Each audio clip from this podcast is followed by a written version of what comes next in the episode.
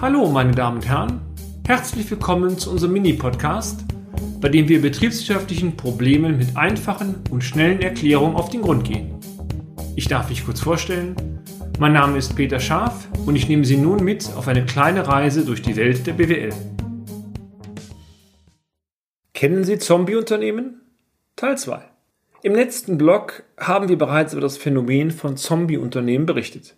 Es handelt sich hierbei um Unternehmen, die sich durch ein unprofitables Geschäftsmodell auszeichnen und nur dadurch überleben können, dass sie mit frischem Kapital alte Löcher stopfen und nur auf diese Weise altes Kapital optisch zurückführen können. Es entsteht ein Schneeballsystem, was allerdings über Jahre funktionieren kann.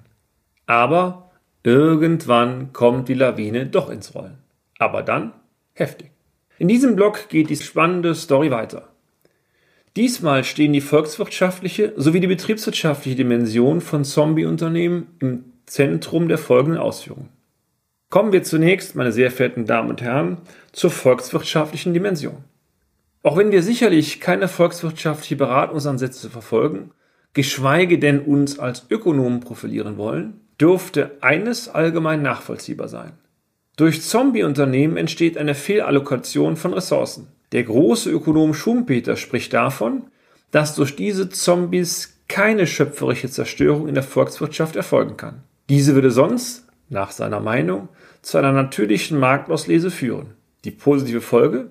Die Ressourcen werden dann automatisch dorthin gelenkt, wo diese volkswirtschaftlich den größten Nutzen stiften. Dieser positive Effekt unterbleibt aber, wenn Zombie-Unternehmen am Markt sind bzw. bleiben. Die volkswirtschaftlichen Ressourcen werden dann in Unternehmen geleitet, die letztendlich unproduktiv sind. Die gleichen Ressourcen können aber ohne Zombie-Unternehmen bei einer richtigen Lenkung einen erheblich höheren Output bewirken. Erschreckend fanden wir die Tatsache, dass nach verschiedenen Quellen, vor allen Dingen in Deutschland, der Anstieg der Zombies bei den Börsenunternehmen in den letzten dreißig Jahren deutlich gestiegen ist.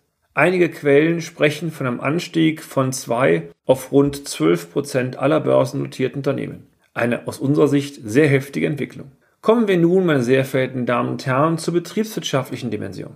Durch die Corona-Pandemie hat der Gesetzgeber die insolvenzantragspflicht für Kapitalgesellschaften bis zum dreißigsten neunten zweitausendzwanzig ausgesetzt. Zudem besteht eine Verlängerungsoption bis zum einunddreißigsten dritten zweitausendeinundzwanzig, die, so unser Eindruck, vermutlich auch genutzt wird.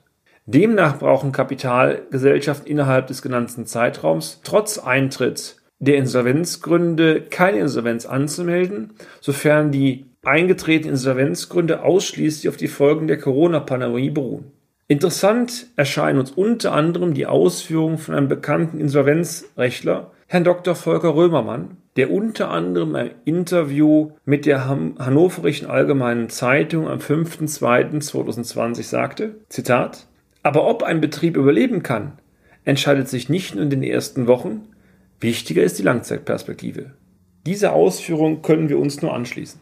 Wie war das noch gleich? Strategische Krise, Ertragskrise und zuletzt Liquiditätskrise. Die Insolvenz wird in aller Regel aufgrund der Zahlungsunfähigkeit angegeben.